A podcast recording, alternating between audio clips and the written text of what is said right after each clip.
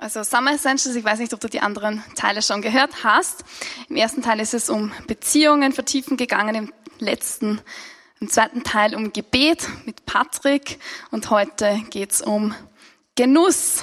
Das Verständnis von Genuss ist recht unterschiedlich. Sie sagt, ich putze, bügle, koche, räume auf, ich komme mir vor wie Aschenputtel. Er, ich habe dir ja gesagt, das Leben mit mir wird wie ein Märchen für dich. Manch andere denkt sich stattdessen, ich wäre gern Doröschen, aber ohne Prinz, lange schlafen reicht mir vollkommen. Genuss hat, so wie ich das verstanden habe, auch sehr viel mit Schokolade zu tun. Hast du die Schokolade gesehen? Die richtige Antwort kann nur sein, kurz. Und noch eine Weisheit zum Thema Genuss. Beziehung ist, wenn du dich auf Sachen im Kühlschrank freust, die dann weg sind. Ja, so ist es. Ich habe etwas bemerkt in meinem Leben. Und zwar sehr oft lebe ich am Leben eigentlich vorbei.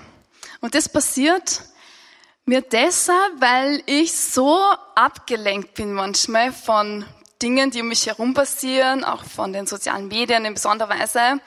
Ähm, und wir leben in einer Zeit, in der es so viel Ablenkung gibt wie noch nie in der Weltgeschichte. Das ist, kommt daher, dass wir einfach extrem viele Informationen jederzeit verfügbar haben. Das heißt, die ganze Welt steht dir offen über ein kleines Ding, das du in der Hand hältst und du kannst eigentlich alle Informationen, die du willst oder fast alle in extremer Geschwindigkeit abrufen und das füllt unser ganzes Leben.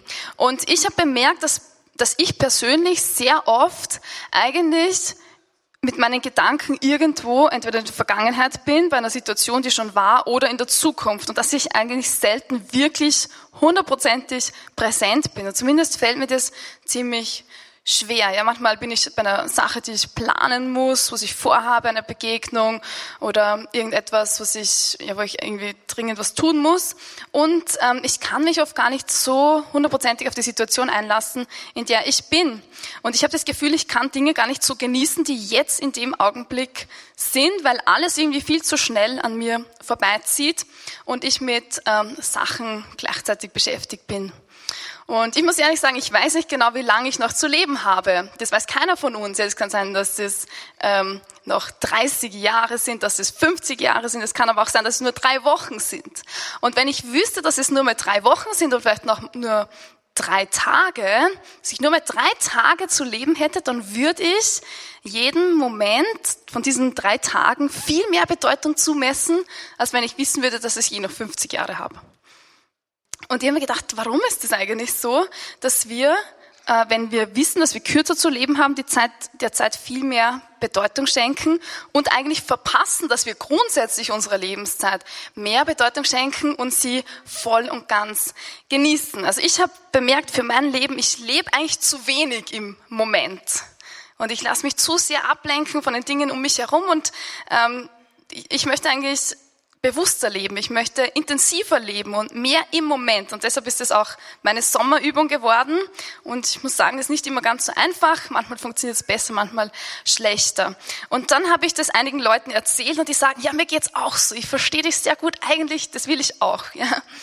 Und wie, die Frage ist, wie können wir lernen, unser Leben zu genießen?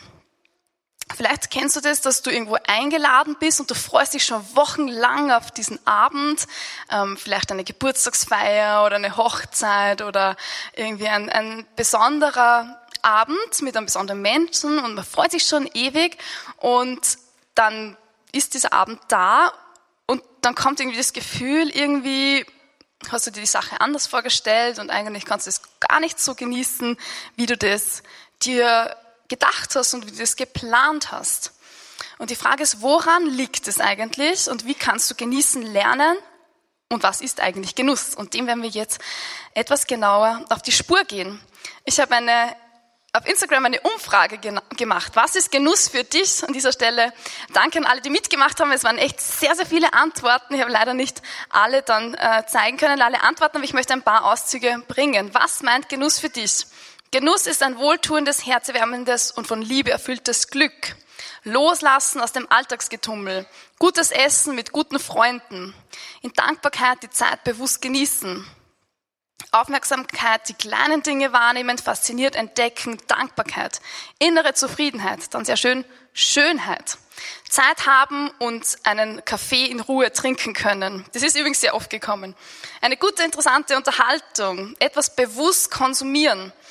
Für einen Moment innehalten, den Fokus bewusst auf etwas richten. Ruhe, Wertschätzung, dann auch eine spannende Antwort, wenn ich etwas mit meinem ganzen Herzen mache. Im Hier und Jetzt sein und Genuss ist eine Quelle von Freude. Also sehr spannende Gedanken, was Genuss meint und ähm, wenn ich so ein paar so Dinge lese, denke ich so, mm, das stimmt, das ist Genuss, ja, das, das kann ich unterstreichen und man malt sich schon Bilder aus. Äh, vielleicht, wo man mit einer Tasse Kaffee irgendwo sitzt mit cremigen Milchschaumherzen auf einer Couch, auf einer Veranda, idyllisch in die Landschaft blickt, die Sonne sinkt, die letzten goldenen Strahlen sind sichtbar und so weiter. Ja, also man malt sich dann so Bilder aus, wenn man an Genuss denkt. Und Genuss ist sehr vielseitig. Ja? Da gibt es jetzt verschiedene Definitionen. Eine Definition kommt, äh, von Wikipedia. Wikipedia sagt, Genuss ist eine positive Sinnesempfindung, die mit körperlichem und oder geistigem Wohlbehagen verbunden ist. Beim Genießen wird mindestens ein Sinnesorgan erregt, es ist ein ganzheitliches Geschehen. Und dann wird unterschieden zwischen kulinarischen Genüssen, ja, der Ess- und Trinkkultur, geistige Genüssen wie das Hören von Musik oder Lesen, interessanter Lektüre sowie körperliche Genüsse wie zum Beispiel Sexualität oder eine Massage, ja, wird hier unterschieden. Ähm, und am häufigsten wird der Begriff im Zusammenhang mit Essen und Trinken verwendet, aber auch mit dem Konsum von Tabak. Allgemein gelten Kaffee, Tee, Schokolade, Kakao, Tabakwaren und alkoholische Getränke als Genussmittel, bei denen psychotrope Substanzen ausgeschüttet werden. Also das heißt, es gibt eine Ausschüttung von gewissen Glückshormonen. Generell wird mit Genuss die Fähigkeit zur Muße ein Wort, das wir in unserer Welt eigentlich nicht mehr kennen, und Entspannung verknüpft. Hektik, Eile und Stress gelten als genussfeindliche Faktoren. Gut, dass heute Sonntag ist. Ähm, das heißt, ein Tag, um Stress zu vermeiden. Thomas Blatt beschreibt in seinem Buch Genussbarometer Deutschland, wie wir zu leben verstehen, die entscheidenden Bedingungen für Genuss. Und zwar sagt er, Ruhe und Zeit im Sinne einer selbstbestimmten Zeit. Dann eine bestimmte Personenkonstellation, das war auch interessant, das war nämlich ist auch sehr oft gekommen, dass Genuss damit zu tun hat, dass man mit einer bestimmten Person irgendwo Zeit verbringt. Dann eine besondere stimmungsvolle Atmosphäre und die Tatsache, dass es sich um eine besondere Tätigkeit, nicht alltägliche Tätigkeit handelt. Und dann beschreibt er auch, dass es Genuss in der Arbeit geben kann. Also ich weiß nicht, ob du das nachvollziehen kannst. Also wenn du das jetzt nicht nachvollziehen kannst, dann sage ich dir, äh, gut aufpassen. Ein Arbeitsalltag mit Genuss muss beinhalten angenehme Arbeitsbedingungen, bewusst genossene Pausen, eine positive Grundeinstellung zur Arbeit und die Atmosphäre, die äh, von den Menschen in der Arbeit geprägt wird. Also dann kann man auch die Arbeit genießen. Gute Nachrichten. Und dann stellt er eine, eine sogenannte Typologisierung auf von Genusstypen. Ja, er sagt, es gibt den Couchgenießer, also es gibt es auch dann, ähm, also Couchgenießer ist jemand, der gerne ähm, Zeit alleine auch verbringt, zu Hause genießen kann. Dann gibt es den Geschmacksgenießer, der überwiegend Genussmittel, gutes Essen, ähm, bevorzugt ein Erlebnisgenießer. Das ist jemand, der so auf Abenteuer aus ist, auf irgendwo auf dem Berg oder irgendwo ähm, etwas Spannendes erleben will, Aktivitäten, die in Gesellschaft stattfinden. Und der Alltagsgenießer empfindet die kleinen Dinge des Alltags als nachhaltigen Genuss, der das Wohlbefinden Befinden steigert. Dann gibt es Unterschiede zwischen Männern und Frauen. Ja, da gibt es ein Institut für Genussforschung und da wurde eine Studie gemacht 2004, die sagt, Frauen entspannen sich vor allem beim Kaffeeklatsch, bei Wellnessangeboten, beim Einkaufen, Männer dagegen im Fußballstadion, beim Sport oder beim Stammtisch. Als wichtigste Alltagsgenüsse bezeichnen Frauen das Kaffee trinken und das Nichtstun. Männer hören am liebsten Musik oder gehen essen. Ich weiß nicht genau, ob du das so unterschreiben kannst. Ähm, also ich, du dem zustimmst, liebe Damen, Kaffee trinken auf alle Fälle, Wellness und nichts tun klingt fantastisch, finde ich. Bei den Männern spannen sich bei Musik, finde ich auch interessant.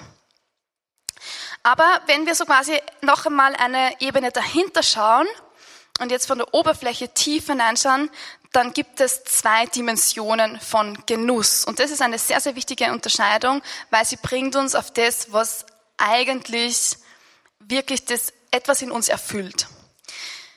Das erste ist so mehr an der Oberfläche. Das sind die Umstände. Äußere Umstände sind ein immens wichtiger Faktor, ob wir Dinge genießen können oder nicht. Äußere Umstände helfen uns, ähm, dass wir etwas feiern und dass wir etwas genießen. Ja, stell dir vor, ein wunderschöner Sonnenuntergang, Blick auf den See oder aufs Meer, wunderschönes Essen, ja, das sehr vielversprechend angerichtet ist, eine Flasche bester Wein oder dein Lieblingscocktail oder eine Person, mit der du gerne Zeit verbringst. Das sind schon sehr gute äußere Faktoren, die dir helfen können, dass du Dinge wirklich auch in der Tiefe genießen kannst. Aber das alleine reicht nicht aus. Die äußeren Umstände können uns immens helfen, dass wir uns entspannen können, aber die innere Haltung ist entscheidender als die äußeren Umstände. Und das ist sehr wichtig, weil das unterscheidet nämlich einen oberflächlichen Genuss von einem wirklich erfüllend tiefsinnigeren Genuss. Wir bleiben nicht beim Äußeren hängen, wenn wir die innere Haltung mit hereinbeziehen. Es gibt sehr viele Genüsse, die uns die Welt draußen anbietet, aber die nicht das sättigen, was eigentlich tief in uns drinnen ist. Ja, wir sind geschaffen mit einer Sehnsucht nach etwas ganz Tiefen und die gilt es zu erfüllen und Genuss ist so ein Hinweis auf etwas. Ja. Das heißt, letztendlich sind wir für Gott geschaffen und Gott kann unsere tiefsten Sehnsüchte erfüllen. Aber im Genuss merken wir, dass es etwas anspricht, was auf das hinweist, wofür wir geschaffen worden sind. Thomas Blatt schreibt in seinem Genussbarometer, der ideale Genießer ist unter anderem bereit, sich für Genuss gegen Widerstände andere durchzusetzen, nach kreativen und sogar nach gewagten Lösungen zu suchen und sich körperlich und geistig anzustrengen, um diesen Genuss zu erleben. Das heißt also, ein wahrhaftiger, tieferer Genuss hat auch einen gewissen Preis, den er mit sich bringt. Die innere Disposition entscheidet, ob du Dinge genießen kannst oder nicht. Und sie verhilft auch zu einer Fähigkeit, dass wir Dinge des Alltags genießen können, die vielleicht sehr einfach klingen. Ja? Spaghetti mit Tomatensauce zum Beispiel kann man auch genießen. Oder auf der Couch sitzen und nichts tun. Oder einfach nur in deine Kaffeetasse hineinschauen. Das kann man genießen. Und das ist aber auch eine Kunst, denn Genuss ist eine Entscheidung. Es braucht eine Entscheidung, damit du Dinge genießen kannst. Und es hat mit der Fähigkeit zu tun, ob du in einer Situation das Gute sehen lernst. Kannst du das Gute sehen? Genießen will gelernt sein und ist eben eine innere Haltung, zu der man sich erziehen muss, die man lernen oder trainieren muss. Ich muss persönlich sagen, ich habe ein eigentlich einige Zeit in meinem Leben das gar nicht gekonnt, wirklich Dinge zu genießen, sondern es war ein Prozess, wo ich das gelernt habe, dass ich kleine Dinge feiere. Eine gewisse Zeit habe ich auch nicht so den Blick dafür gehabt. Ja, zum Beispiel, ich liebe die Natur und die Schönheit der Natur. Und wenn ich so eine, eine schöne Landschaft sehe, dann, dann kann ich das echt jetzt sehr feiern oder ich drücke das dann immer wieder aus und sage, wow, das ist einfach so schön. Aber ähm, es gab eine Zeit in meinem Leben, da habe ich das nicht gesehen. Es war mir einfach egal. Und ich hatte nicht den Blick dafür. Und man muss einen Blick trainieren. Man muss das Gute lernen zu sehen und sich auch entscheiden, es sehen zu wollen. Die Genussfähigkeit kann nämlich auch verloren gehen. Aus der Psychiatrie ist bekannt, dass schwere Depressionen äh, begleitet sind von einer ausgeprägten Genussunfähigkeit. Das heißt, der Verlust der Fähigkeit, sich an irgendetwas zu erfreuen und, ähm, und Vergnügen zu empfinden. Also das heißt, Depression hat oft eine Genussunfähigkeit, bringt es mit sich. Laut Tanja Hoff legen Studienergebnisse die Folgerung nahe, dass in Deutschland etwa 25 Prozent der Erwachsenen nicht oder nur eingeschränkt genussfähig sind. Mich hat das ehrlich gesagt sehr schockiert.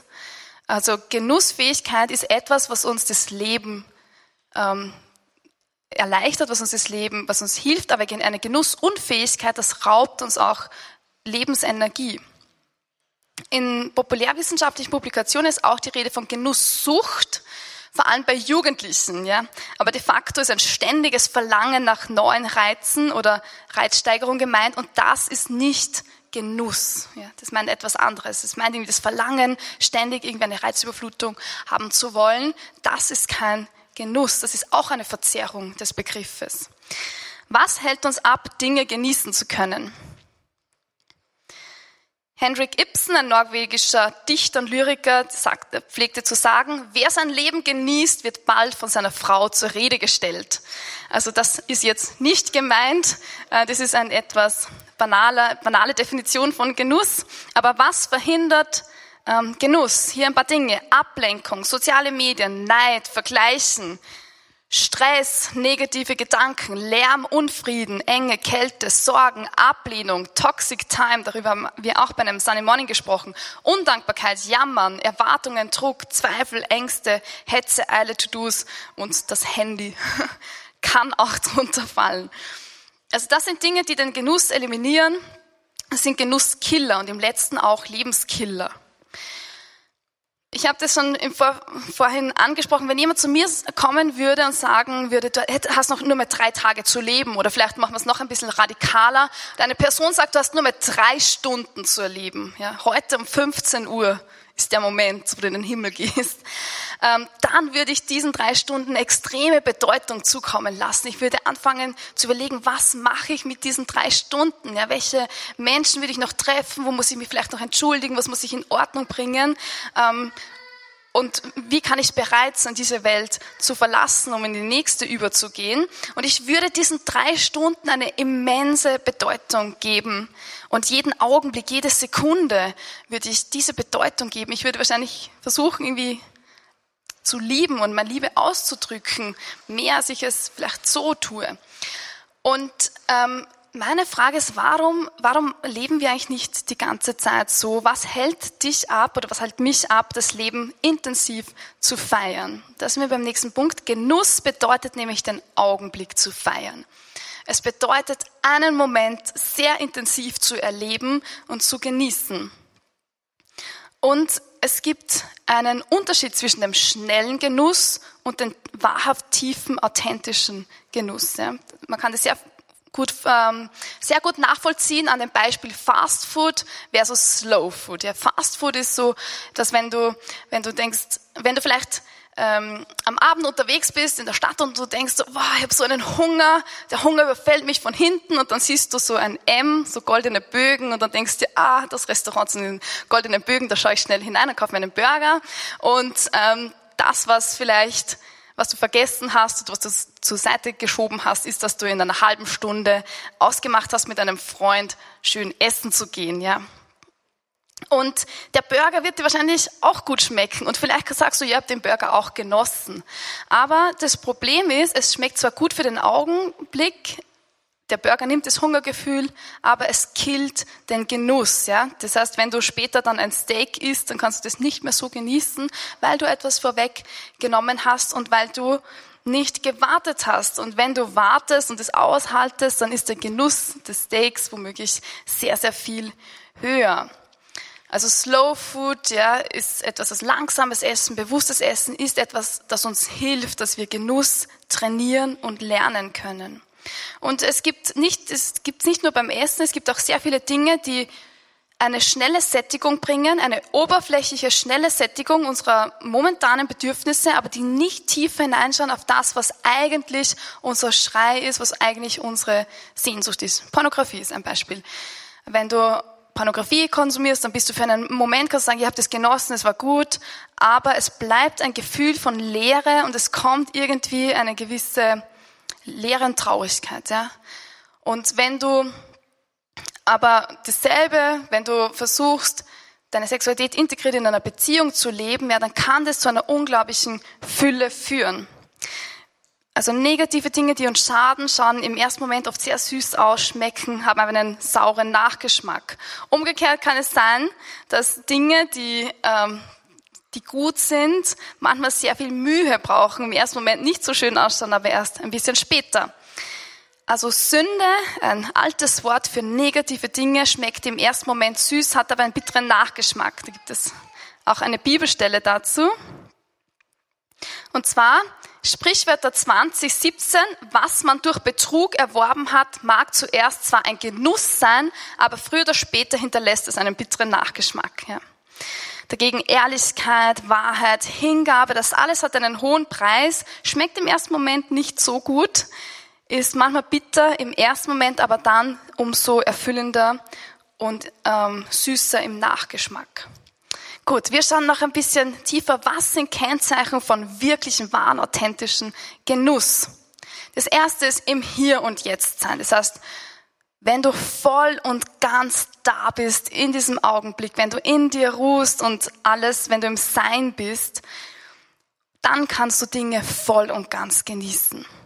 Das zweite ist die Dankbarkeit. Dankbarkeit ist so eine wesentliche Eigenschaft von Genuss. Also kannst du Dankbarkeit in dir hervorrufen über die Spaghetti, die jetzt vor dir sind oder den Kaffee oder was auch immer.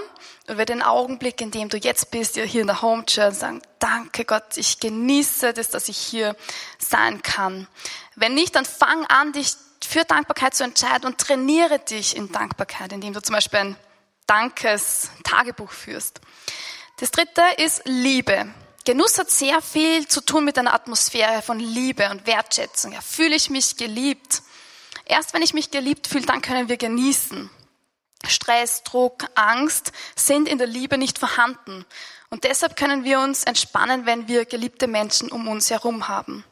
Und der nächste Punkt ist Leidenschaft. Auch Leidenschaft ist ein Kennzeichen von Genuss. Leidenschaft setzt nämlich voraus, dass wir voll und ganz präsent sind, dass wir ganz da sind und dass das, was wir tun, dass wir das mit ganzem Herzen tun. Wir sind gerufen, Gott aus ganzem Herzen zu lieben. Gott will, dass wir ihn leidenschaftlich lieben.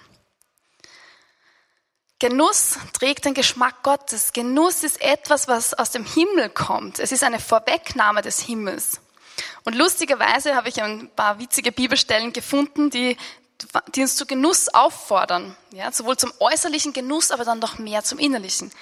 Deuteronomium 14, 26, da heißt es, kauf dort für das Geld alles, worauf du Lust hast, Rinder, Schafe, Wein, Bier und was du sonst noch magst. Genieße alles dort in der Gegenwart des Herrn und freue dich.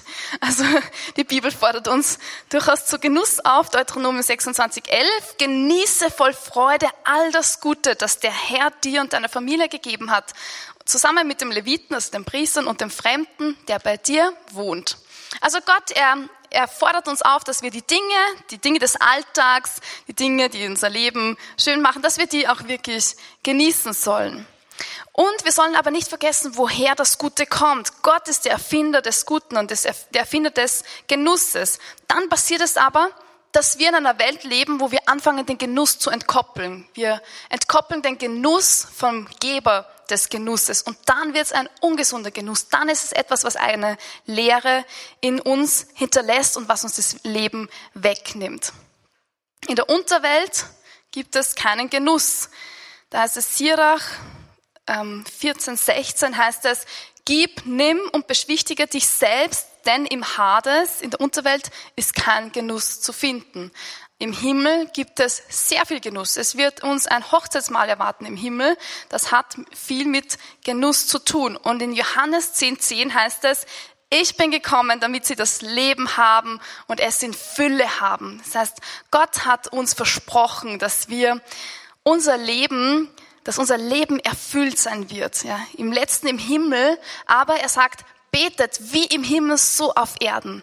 Also er will uns auch dieses Leben in Fülle schon jetzt zu einem großen Grad schenken. Und natürlich leben wir in dieser Spannung, wie der Patrick das am Anfang gesagt hat. Wir sehen sehr viel Leid und zugleich sehen wir sehr viel Freude. Ja? Ich habe immer gedacht, ähm, bevor ich wirklich Gott gut kennengelernt habe, habe ich gedacht, das Christentum, das hat sehr viel mit äh, dem zu tun, dass man nicht genießen darf. Ja, dass das Leben ist schwer und hart und wenn ich an Gott glaube, wenn ich den Weg mit Gott gehe, dann darf ich nicht mehr das Leben genießen, ja, sondern da muss ich irgendwie auf sehr viel verzichten und es wird sehr mühsam. Und deswegen habe hab ich gedacht, Gott ist irgendwie so unattraktiv. Aber dann, als ich entdeckt habe, dass Gott eigentlich das Genuss erfunden hat, dass er das Leben erfunden hat und dass er es liebt, ähm, wenn wir auch unser Leben feiern, wenn wir den Augenblick feiern, dann habe ich gedacht, oh Gott, da ist irgendwie so ein, ein, ein Duft, der mich anzieht und, und der attraktiv ist und, und Gott, ich will eigentlich mehr von dir, wenn du so bist.